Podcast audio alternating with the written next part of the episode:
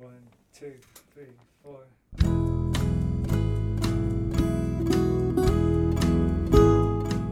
Hello, you're listening to the Skylight Books podcast series. We are a general interest independent bookstore located in the Los Feliz neighborhood of Los Angeles, California. This year, because of the coronavirus pandemic, we've had to close our store and cancel in person events. But Skylight is your neighborhood bookstore, and we are finding ways to create community even while we're far apart. In the coming weeks, we'll be putting out lots of new audio content to help you discover new books, connect with authors, and check in with your favorite booksellers. To learn more about how you can help keep Skylight alive, please visit our website at skylightbooks.com or check out our social media accounts on Twitter and Instagram. You can subscribe to the podcast on Podbean, iTunes, and Spotify. Thank you for listening and enjoy.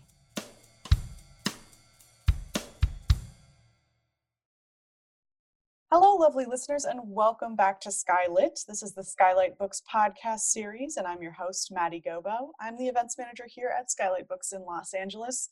Um, you know, things are strange these days. We have a new stay at home order, uh, but for some reason, the store is still open. So we are open 11 a.m. to 7 p.m. weekdays and 10 a.m. to 8 p.m. weekends. Uh, we ask you wear a mask and social distance, do all of that good stuff.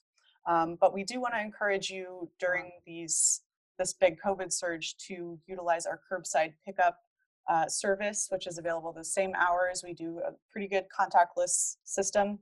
Um, and we also are happy to ship books to you anywhere in the US. You can uh, shop on our website at skylightbooks.com. All right, so I'm going to go ahead and uh, introduce today's guests. I'm really excited. This is going to be a fun one. Hang on one sec.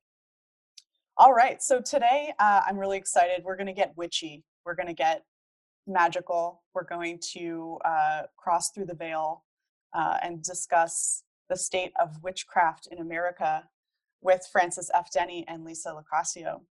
Uh, the book that they're discussing today is Major Arcana Portraits of Witches in America. It's a collection of stunning portraits of self professed witches from across the United States paired with writing by each witch about her or their path to magic.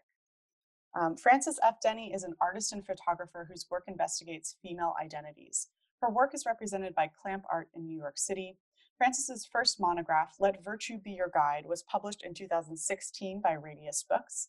Her second book, Major Arcana, is out in November, so it's already out. You can buy it now.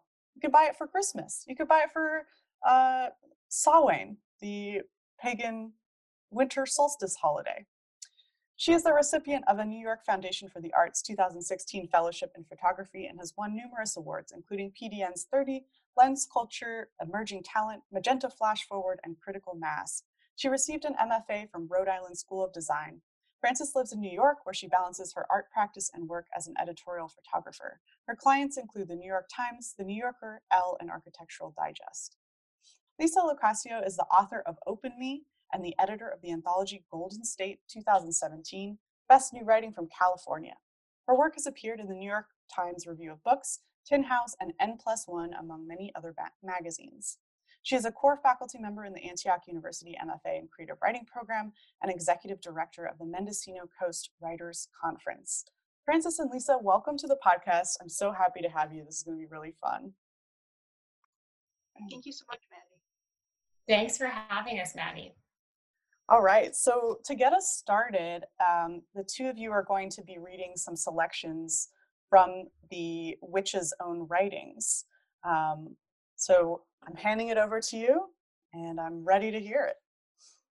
So, just for a little bit of context for your listeners, uh, the texts that Lisa and I are about to read are written by the subjects of Major Arcana themselves and they appear next to their portraits in the book. Okay, so the first text I'm going to read is Leonora Tija's. Frankly, I think that if your witchcraft is not political, you are still asleep. We need to wake up from the idea that witchcraft is just an aesthetic, just a superstition, or just about consolidating magical power for personal gain. In a culture as racist and patriarchal and transphobic and homophobic and materialistic as ours is, if you don't see the way witchcraft is radical and revolutionary, you have some waking up to do. This is Lisa, and I'm going to read my own contribution to the book because I'm lucky to major. So this is what I had to say. When I was 11, I began identifying as a witch, a decision that got me into a lot of social trouble at school.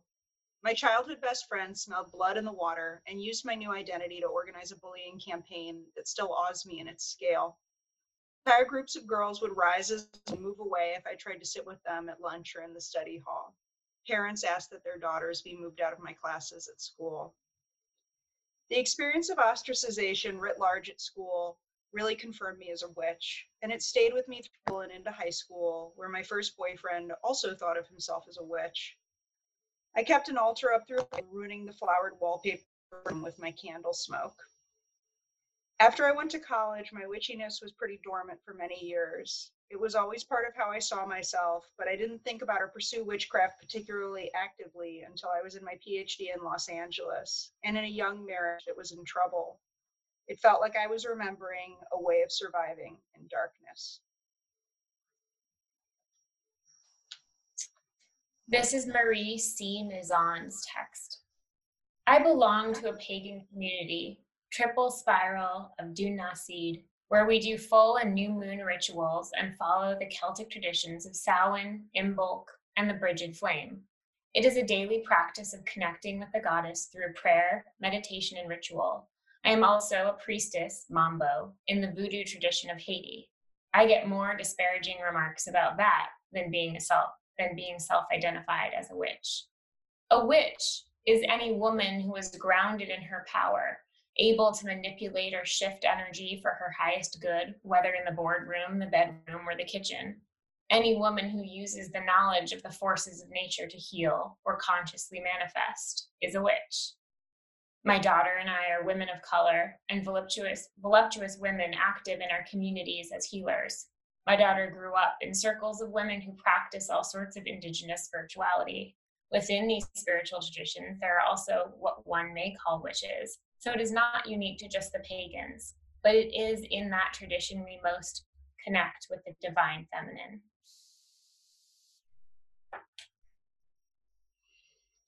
This is Judika Illes's reflection.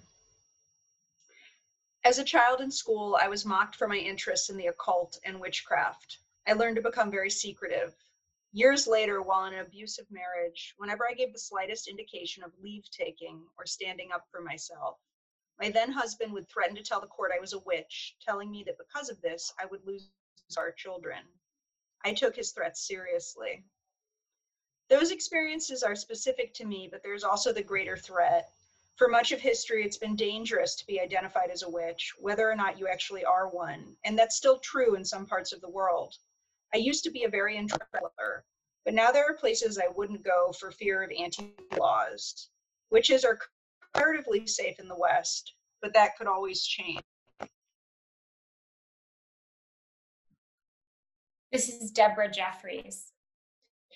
I have two full time jobs. I am the high priestess of a 501c3 Wiccan church, which takes up most of my weekends and evenings. My paying job is as a surgical coordinator for the local organ procurement agency. For the past 17 years, I have helped facilitate the surgical recovery of human organs for transplant. I feel that although my patients are brain dead and have started to cross over the veil between our physical world and the spirit world, they are very much still here, and I speak to them silently to thank them for the immense gift of life they are giving. I believe in reincarnation and that our spirit is made of energy that does not die, it just transforms. I feel and treat my donors with great respect and love until they, the body, are out of my care. But I know their spirit hears me. These are the words of Stacy Ivory. We can talk about cultural appropriation forever, but people have been trading and sharing their tools, medicines, ceremonies, and celebrations since the beginning of time. We still do this today, but the key is having reverence and acknowledgement. For me, one of the most hurtful things in the witchcraft community are terms like white witch, black magic. These carry strong racial connotations behind them. White meaning good, healing, pure, and often used to describe European folk, while voodoo is always referred to as black, especially in movies and television, practiced in communities of people of color. Bad, hexes, curses, and sacrifices. In reality, we need balance and duality. Shit is just as, if not more, important than love and light practices. It's popular, especially with some of today's witches who want a pretty curated experience. So I think those are the texts that we wanted to share with everybody. Um, and uh, I encourage everybody to to buy a copy of Major Arcana so they can read the rest. And and I also wanted to say thank you to Lisa for being one of the very first people I photographed for Major Arcana. And Lisa is such an incredible writer, and um, I love. And you can read in full what she wrote if you see the book in person. But um, Lisa and I have had a long history of collaboration. Actually, she wrote the foreword to my first book, "Let Virtue Be Your Guide," and uh, she really was, I think, the first person that I got in touch with when I realized this project um, that I wanted to do. When I when I sort of first had this need of the idea. Thank you guys so much for those readings. Um, it, it's beautiful to hear the wide range of people who consider themselves witches and hear in their own words what that means to them. Um, Frances, I'm curious, where did this project begin? Where did it come from? Sure. Um, so for a, for a long time, my work has focused on looking at the formation of female identity. So I look at that through various lenses, whether they're kind of familial or historical or sociocultural. And um, my first book that I mentioned, Let, Let Virtue Be Your Guide, looked at it through uh, my family. Uh, and I explored my family ancestry, and in doing so, discovered that my 10th great grandfather was one of the central judges in the Salem witch trials. And coincidentally, that my eighth great grandmother was uh, an accused witch in uh, Northampton, Massachusetts, about 20 years prior to the Salem witch trials. So my, those two ancestors would not have known about each other. But all the same, that coincidence struck me as a juicy one, one that I couldn't quite um, reconcile for myself. And so several years later, I was reminded of it when I was reading um, the historical biographer Stacy Schiff's book about the Salem witch trials, which is an incredibly evocative account of what happened in 1692, and I highly recommend it. But in any case, I had was reading it and realized that one of the central people she was talking about was my great great great great grandfather, and um, so I began thinking about the witch as this sort of proto feminist archetype and i'm particularly interested in her because she is so murky and mysterious and has a lot of sort of fear um, uh, kind of shrouding or fear of her sort of shrouds an understanding of her but i think that there's some power in that fear. So in any case i wanted to sort of dive into what the witch means to us as a culture and also who she is now. And I, I should say, I also um, I refer to the witch as her and female so much of the time, and I do recognize that um, there are many male witches and you know gender nonconforming witches and trans witches, and um, I, I for sort of simplicity's sake, I, I I refer to her in the female because of the sort of undisputable historical connection that she has with with womanhood. So um so yeah, that was my jumping off point and and, and then I decided I was going to try and um, figure out who are the people nowadays that call themselves witches and what does that mean and what does a practice of witchcraft entail. Can you talk about how you got involved with this project and also maybe a little bit about your own journey to becoming a witch? Sure, yeah. Um, I remember when Frances told me about Major Arcana, and um, it was, I mean, Let Virtue Be Your Guide was published in 2017. Is that right? 2016. 2016. 2016. Yeah.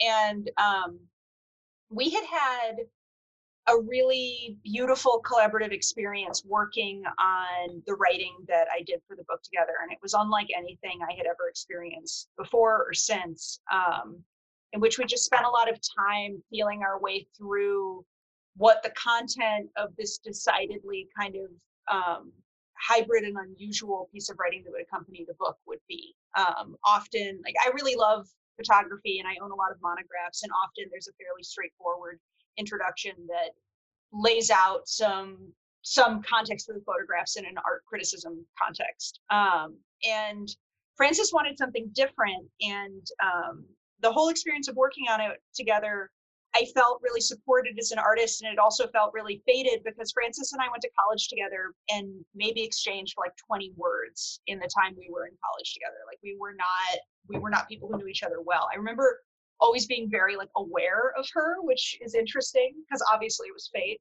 Um, but I was very moved to be asked to work on this project that really resonated with me, um, both because of my own interest in self writing and personal history and genealogy.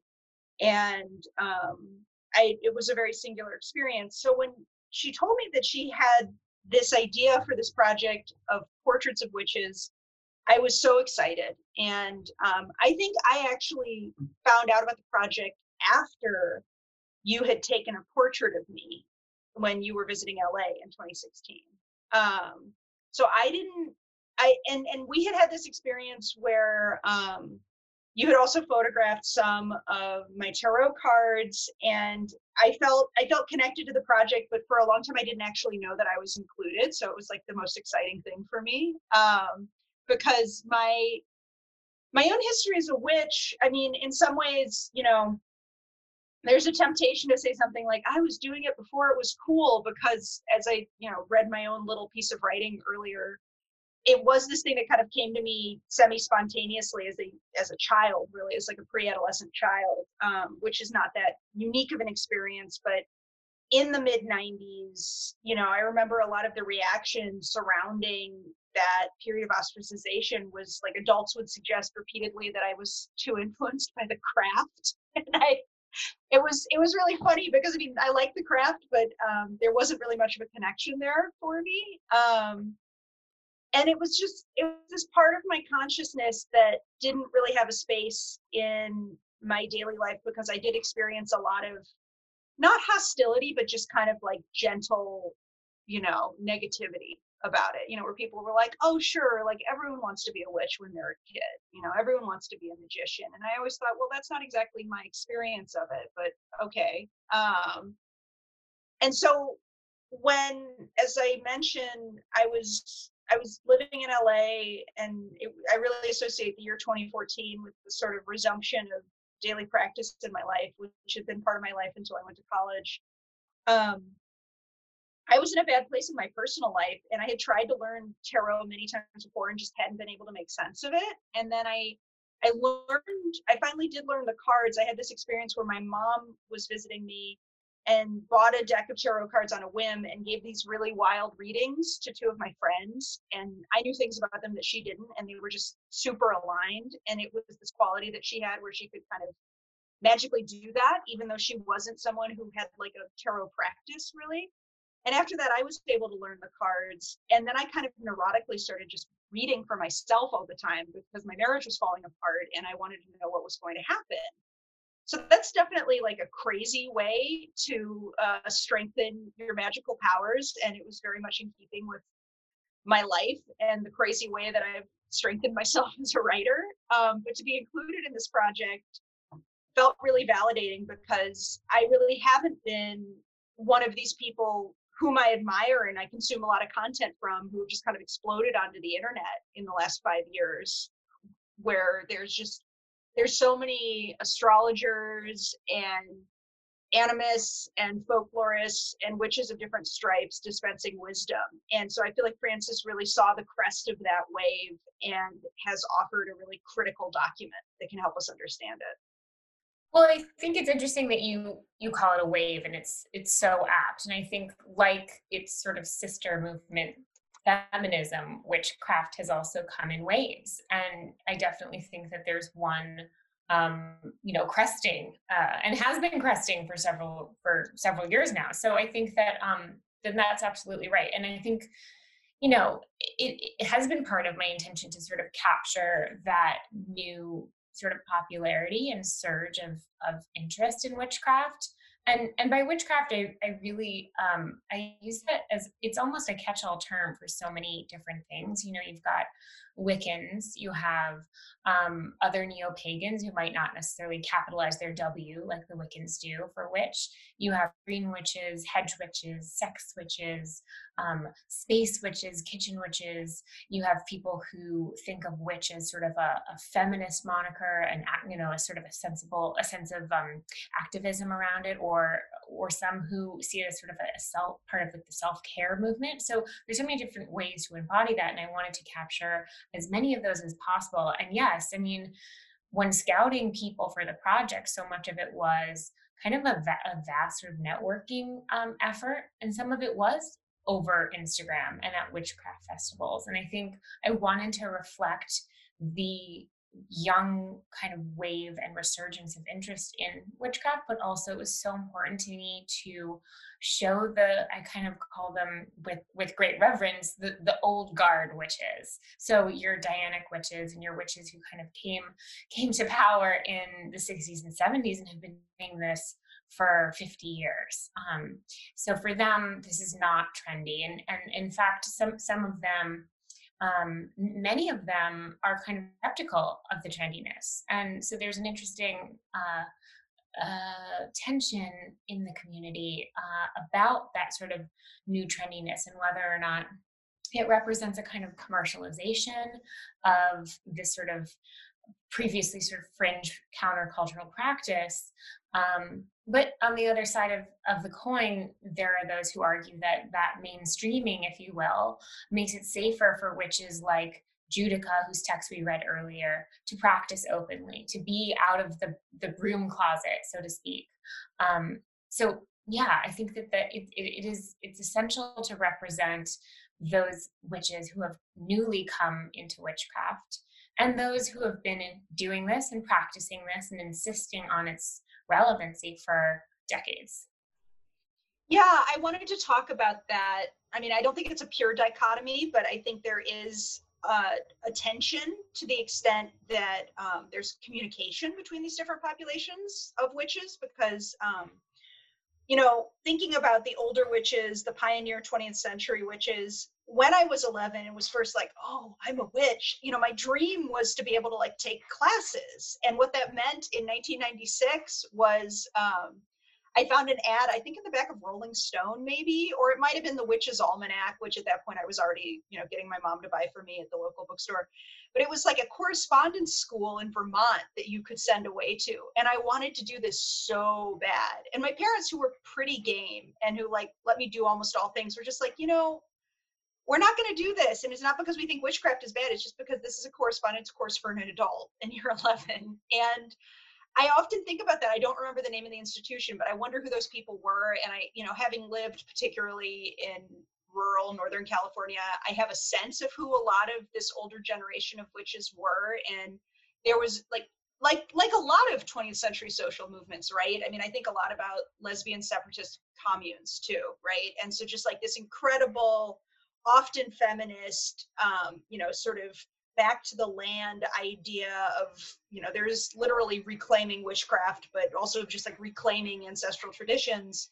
Um, which of course also had a lot of its own problems around white supremacy and um, transphobia, you know, transphobia, and and and reclaiming witchcraft was a direct reaction to an earlier tradition of American witchcraft, which was actually a lot of people would say extremely misogynistic and extremely man-centered and comes out of like you know Aleister Crowley's OTO. I once had a graduate student who'd been a really active member of an OTO chapter in LA in the 80s and she had been in it for like 15 years and she said she eventually left because she was so tired of seeing 18 year old girls becoming priestesses because they were sort of being manipulated into relationships with the head priest. So there's always this revolution of turning over. But I do think something different has happened because of the internet and because suddenly my dream as a child of being able to take a class in a witchy subject is now an overwhelming amount of content and services that are available. And a lot of that is self representation. I mean, one of the reasons why I don't feel that I'm more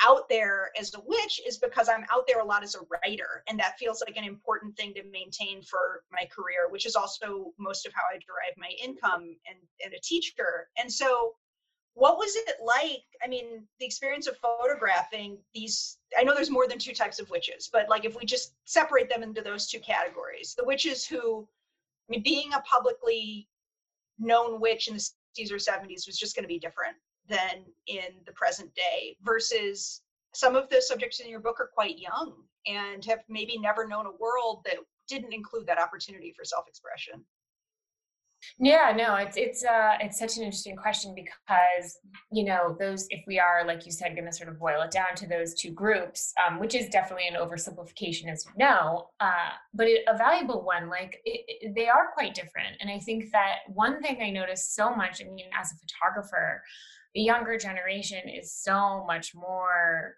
kind of camera ready, you know, and so um, I really like I really enjoy people photographing people who are not camera ready. I I find it to be part of my work as an artist to, you know, uncover something vulnerable and interesting about somebody that um, when I'm photographing them. And that's sort of often easier to do with people who don't spend a lot of time looking at themselves through their camera phone. Do you know what I mean? So, um, so I think that it can it, it can often be um, my my challenge i suppose as a photographer with the younger generation can often be sort of, sort of trying to dismantle some of the ways that they we i should say we i include myself in this um, that we uh, perform for the camera that we um, hold our bodies and our and arrange our faces and how we have this sense of like how we want to present ourselves.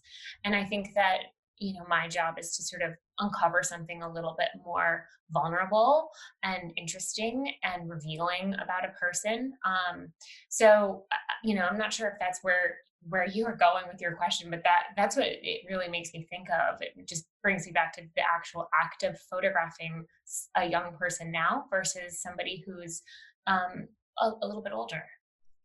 Absolutely. No that's that's really fascinating to think about um, because I think both because of the changes in media, but also the changes in witchcraft, I think one of the shifts has been the emphasis on self representation. I mean, I don't want to suggest that every young, very online witch is just presenting a series of beautifully curated selfies because it's not that. But mm-hmm. I also think it's fair to say I don't know someone who has a successful social media presence that doesn't include some extremely curated images of themselves. Mm-hmm. And that is, I don't think there's anything wrong with that. I mean, I actually very much enjoy consuming that content, but it is something that was really different than whoever was running that correspondence school in Vermont in 1996, right? Um, who knows if I would have ever known what those people looked like. And so, yeah, so thinking about this extra layer, I mean, you worked on the project for two or three years is that an photographing for two or three and and then everything else for more like four or five yeah.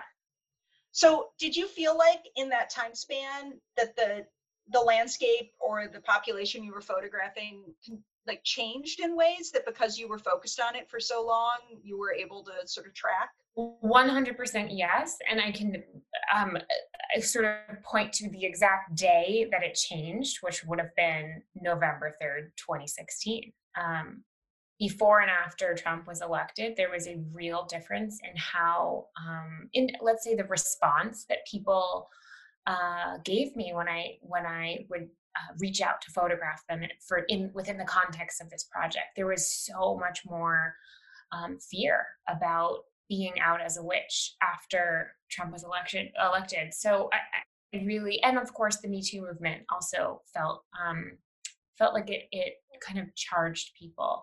So I think that yes, there there absolutely I did notice a shift and a kind of a, more of an urgency even um, in in in talking about witchcraft and in coming out as a witch. I have people who uh, are coming out as witches for the first time in the context of my project, which I feel a huge responsibility for, um, in, you know, in representing them. So, so yes. And then I think, you know, and, and I have a question for you, Lisa, related to this. Um, you know, I've been thinking so much about obviously this book coming out uh, during uh, the COVID nineteen pandemic, and and what it could possibly be offering people right now. You know, the book was supposed to come out earlier, not during a pandemic, and here we are. Uh, and so I've sort of wrestled with like, what what can it give people? And I have my own answer, but I have my, I guess I want to turn it back to you, Lisa, and ask you as a witch, what has your practice of witchcraft offered you this year that perhaps has been um, more or less important than before? That's a great question. Well, while you were talking, I remembered something that I find kind of embarrassing, um, but I'll just go ahead and cop to it on the air, which is on November 3rd, 2016. I don't know if anyone listening this will remember, but there was this thing, and I probably came off Facebook, um, where it was like, hey, ladies, put on your pantsuit and go get photographed for free. And there was this huge network of participating photographers. And because we all thought Hillary was going to win the election, and it was like, let's take this celebratory image. I mean, the rhetoric of that time sounds so inescapably quaint now. Pantsuit Nation itself to me is now kind of like a dog whistle for a sort of horrible type of inclusivity. I mean, not inclusive, but like, you know, kind of like rah rah white feminism. And then also, like, remember when binders full of women seemed like the worst thing that anyone had ever said? It's just really funny oh to remember these things. But I had just moved to Connecticut to teach at Wesleyan University. And I did have a pantsuit, and I was, I mean, I remember the day of the election, my beloved mom like put something on Facebook or something that said like the sound of glass ceilings breaking all over America. Like we really thought, and and uh, Hillary is an extremely flawed figure, but it was it wasn't really about her. It was about the idea that we were going to have this female president. And so I remember going on election day and getting photographed and carrying a broom. And so I have these images, which I'm sure I put on Instagram, which almost immediately became like horrible to look at. Um, and it's it's just really interesting to remember that moment before everything changed when there was so much excitement and celebration about this that all of these photographers were offering these like free photo sessions. I mean, it was kind of a wild thing. And um, you know, I think what's happened for me with my witchcraft is, is something I couldn't have anticipated as a child, which is that it has been a huge ally in terms of grief and suffering. And um, you know, when I was a kid, it was like, okay, I I probably understand that I'm not literally going to be able to fly. So like what does magic mean? And I feel like that was the question that kind of pulled me forward. And I have come around to really I really like Starhawk's definition. Um, what is it? Changing consciousness in real time. It's the art of changing consciousness at will.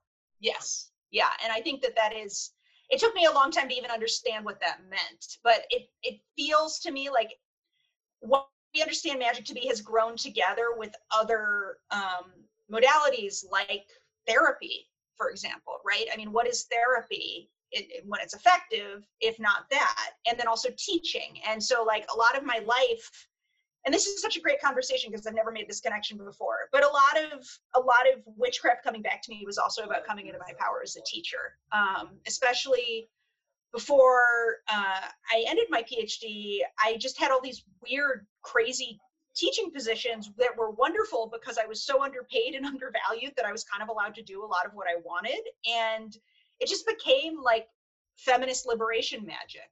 And that was a way that it was also possible for me to turn something that a lot of people in my position dislike into a creative act. And um, so you know the, the big event for me this year beyond the pandemic is that my mom with whom i was really close and who was definitely you know my witch teacher and my initiator died in early february. And um, she was an incredibly powerful part of my life, and her death was traumatic and happened after a period of worsening health that had a lot of mystery in it. And it was really, it, I mean, I think the death of any parent is profound, but for me, my worst fear my whole life was my mom dying. So after she died, there was this surreal, the surreal realization that I had lived through my worst fear. And that, you know, in some ways it thrust me back into mysticism because art which is obviously still my passion and my profession was not necessarily going to offer the answer at least not quickly right? Like i mean I, i've written about it and i will continue to but um you know i've often been interested in my life in um, ecstatic sex like s-e-c-t-s but also s-e-x sure um but like the shakers right or um you know um, sufism where there's this kind of pursuit of losing oneself into ecstasy. And then also, I've always been really interested in the spiritualists and their place in American history. And so this year, I I felt like I did step out in a way, and I pursued a lot more training um, in clairvoyance and psychic practice and in mediumship and you know that those things still for me can be fundamentally private i guess unless or until i start trying to provide those services to other people. But I was surprised how much hesitation I still felt around not necessarily taking those classes or doing that training, but telling other people about it because I feel like even in metaphysically inclined California, there's a sense that we're also to accept that the world is fundamentally kind of like a sick joke and like God is a big question mark. And I think I've always connected to witchcraft, and this year more than ever, because it seems like a way of saying actually there's something else here i don't have to have the answers but i can experience it and be in communion with it and that has felt to me more and more fundamentally connected to an artistic practice that can continue to grow and change and sustain me it's so interesting i mean in my my impression of you know if i were to try and distill sort of as an outsider what um, what witchcraft is. It seems like it's that. It's a it's a tuning into oneself. It's a cultivation of a kind of internal power, and whether that power is used internal internally for solace or or healing or dealing with grief, um, or kind of pushed towards the external in maybe a healing modality uh, it does seem like it is about this cultivation of consciousness or power or energy.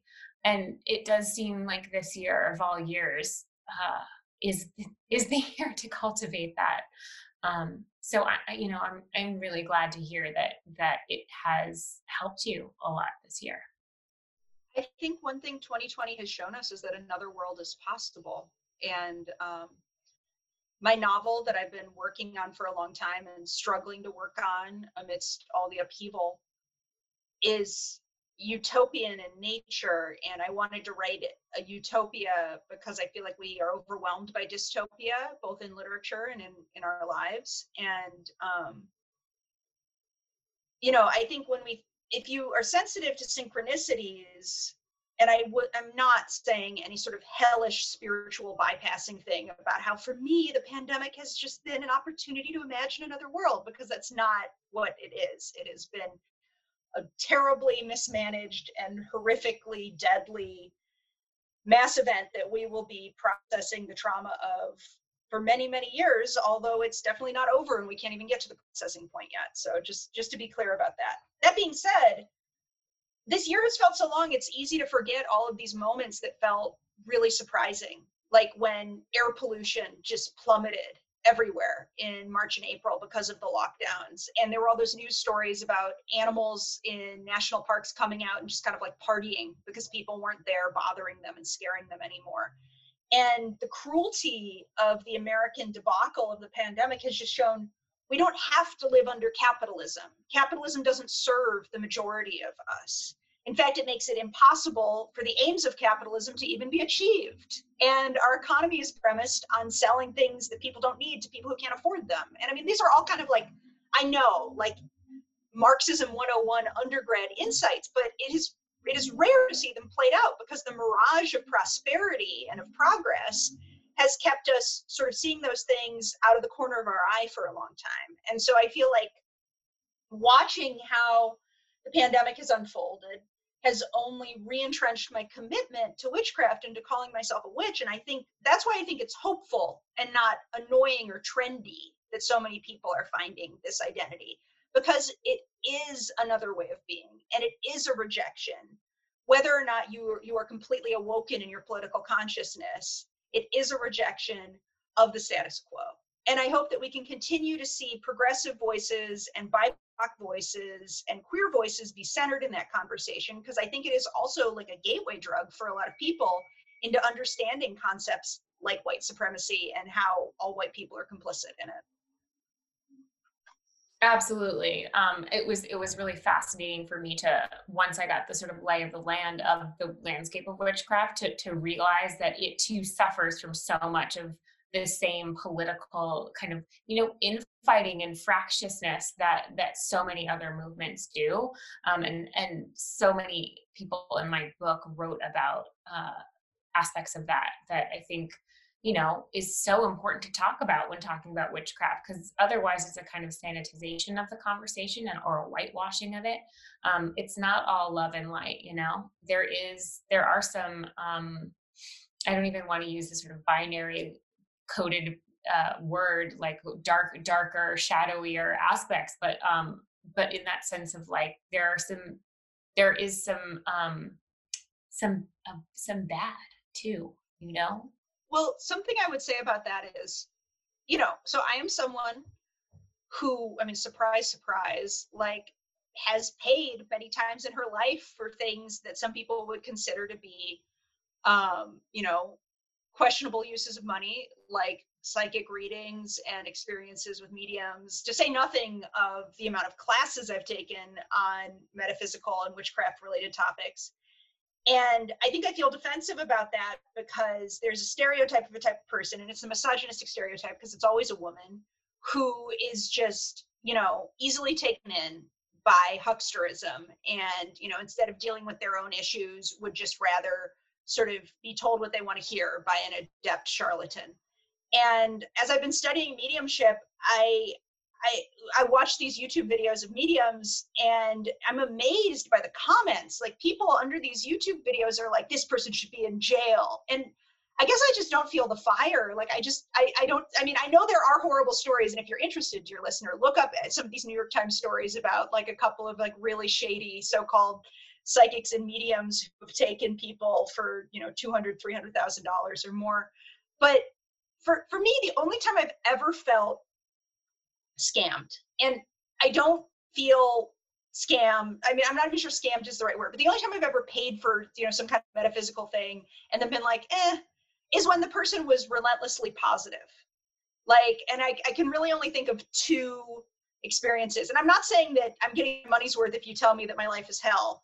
It's just the only times that I, and both times it was kind of like a card reading and it was kind of like, everything's going great. Look at this. Everything's going to be good. And I was like, well, that just doesn't even sound like life you know like that and and i don't think those people were even trying to defraud me i mean i i, I having never done this for a living i know that i am very insulated from the reality of the needs and the desires that people bring to you as clients when you are in any kind of witch practice for money. Um, all of which is to say i often like i read a lot and i think a lot about the concept of shadow work and i'm often like do i do shadow work? And then it's like yes of course you do because you spend all of your time like feeling bad about various things and like worrying. And i mean i also have joy in my life i promise. Um, but i think having a term like shadow work to define and dignify a reality that's not just about anesthetizing yourself and that's not just about empty platitudes like the love and light thing or you know sending thoughts and prayers right that gets rolled out by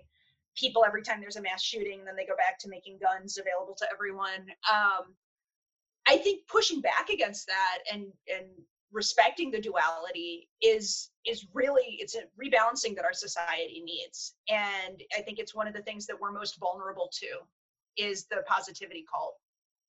So you brought up tarot, which I think is is such an interesting and sort of misunderstood thing that you do know a lot, a lot about. Um, and what I sort of came to realize about it, and correct me if I'm wrong, but it's tarot is not uh, a way of telling the future. It's a tool for trying to read into your own light, life and not really divine it, but to, it's a tool for um, thinking about it, right? That it's Yeah. of elemental.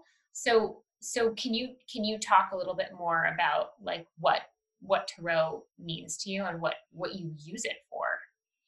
Absolutely. So um, the metaphor that I use is that it's like turning on a flashlight in a dark room, or maybe sometimes if if it goes particularly well, just turning on the overhead light. Um, it shows you more. It helps you feel out the various tensions and stories and forces that surround a given situation. Um, this is not my original thought. I think it was like a snappy tweet, but there's this thing where it's like you know you think you're going to find out the future and then you end up just kind of getting like you know sassed by some cards and that is what often happens with tarot like especially you know my my origin story as a tarot reader where i was compulsively doing these massive readings for myself like you know honestly probably as much as 10 times a day. It's it's kind of sad to remember just how neurotic i was with it. And i would i wanted them to tell me something different. I wanted them to tell me that like i didn't have to get out of my like very painful relationship that we could like fix it magically in some way and the cards would never do that you know? They would always be like i'd be like but what if we look at it like this? And they'd be like still bad. I mean and it's not bad or good but it's um i think tarot is a really powerful critical thinking tool because you develop a relationship with the symbols and the images on the cards and one of the reasons why it's been really important for me to read for other people is because you don't want to get too bound into your own stories about the cards. That's also why I use a lot of different decks. But um, it's a way of revealing all of the things that surround a given situation. And to the extent that there is a predictive quality of tarot, it exists in your sense of the elemental forces and the intuitive recognitions that arise in a reading.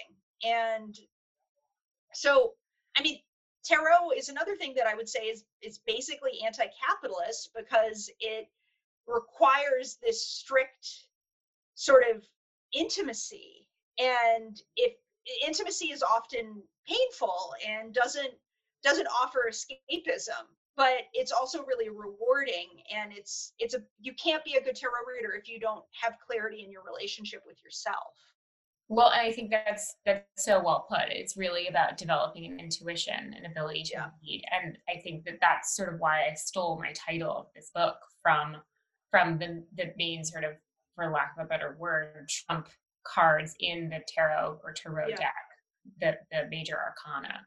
Um, it, I think that that tarot tarot is like a real gateway for many young witches also into this world of witchcraft, and so and as it in- some ways was for me a way of trying to understand at its most basic level like some form of witchcraft that is so widely available. And so um sort of misunderstood in some ways but like maybe in, in an okay way you know? Um yeah. So i think that that's thank you for sharing that. I, I think that that's such a good interpretation of what it is. My teacher mary greasy who i'll give a little shout, shout out and i'm probably going to bungle her term but she calls tarot the the protected bridge or the the safety bridge because it is the means by which so many people begin to apprehend their metaphysical skills. And to, to go from that to something like being a clairvoyant or a medium is a departure from the prop that can help so much um, but you know frances i think your book is also a sacred object in that way because i think so many people are going to look at these images and see things that surprise them and challenge them and excite them. And it's exactly the kind of book that i wish that i'd had when i was a little girl. That means a lot to hear. I, I mean, I hope so much that it is uh, a portal into this world and an inspiration to people um, who are coming to it. And I think that people who are already in it will recognize so much and so many faces that are there. So um, I am excited that it's finally out in the world, and I hope that uh, I hope that people pick up a copy definitely everyone should pick up a copy or two or three. I mean, the, the, the saddest thing for me about it coming out during the pandemic, um, and this is actually my husband Jasper said this, but he was like, "This is just a book that you want to walk in and into a store and flip through." And so take take our word for it. You will not be disappointed by this beautiful book. You can also go into Skylight and flip through it. Yeah, it's still open as of today. oh, if I were in LA, I would waltz right into Skylight and go go get myself another copy. Thank you guys. Oh my gosh. I there's so much in this conversation that I wanted to like jump in and say something about because I think um you know since I've moved to LA, I've uh this is Maddie speaking. I've um become really interested in in kind of witchcraft and specifically in tarot. My sister uh is a tarot reader and um, we've had a lot of conversations about kind of like trying to tease out the distinction between um, you know seeking intuition and also being led by your presupposed notions and kind of expectations placed on you by the society and the uh, financial structures that we live in. Um, so I think this book is exactly the kind of thing that that I and my sister, as you know, budding young witches, are definitely looking for. Um, and I, I would, I'm throwing my own recommendation in um, for everybody listening to to check this out because I think we are in this critical sort of inflection point in our culture right now where we're looking for alternate structures um, and and forms of solidarity and you know witchcraft is one of the oldest ones um, and it is endured for a reason and um, you know i think it's really inspiring to hear the stories of of witches who are working today and and what they can teach us so um, frances thank you for collecting those stories and lisa thank you for sharing yours Thank you for for having us, Maddie, and thank you to Lisa for being one of my very favorite collaborators. Oh, well, Frances is one of my very favorite collaborators. And I also just want to say, as one last note about the book, and I think what you said really reflected this, Maddie, there's a lot of great books out there that teach specific style or a specific technique or a specific act like tarot um, or aura reading. I really liked Eliza Swann's book about aura reading. But what's great about Major Arcana is that it seems to me like witchcraft itself and that it offers you a lot and you can take what works for you and leave the rest. And I think that's something that the history that you made reference to is really is really relevant here. You know, we can learn from our history. We can we can prevent the way that this kind of sacred knowledge was weaponized against people who were making a positive impact. And um, that's something that gives me a lot of hope. So thank you guys so much for this great conversation. Mm, thank you. Well, before we go, um, do either of you have any uh, anything else you want to share with our listeners? Any project, other projects you might want to plug, or um, places you might want to send them? Hmm, not yet.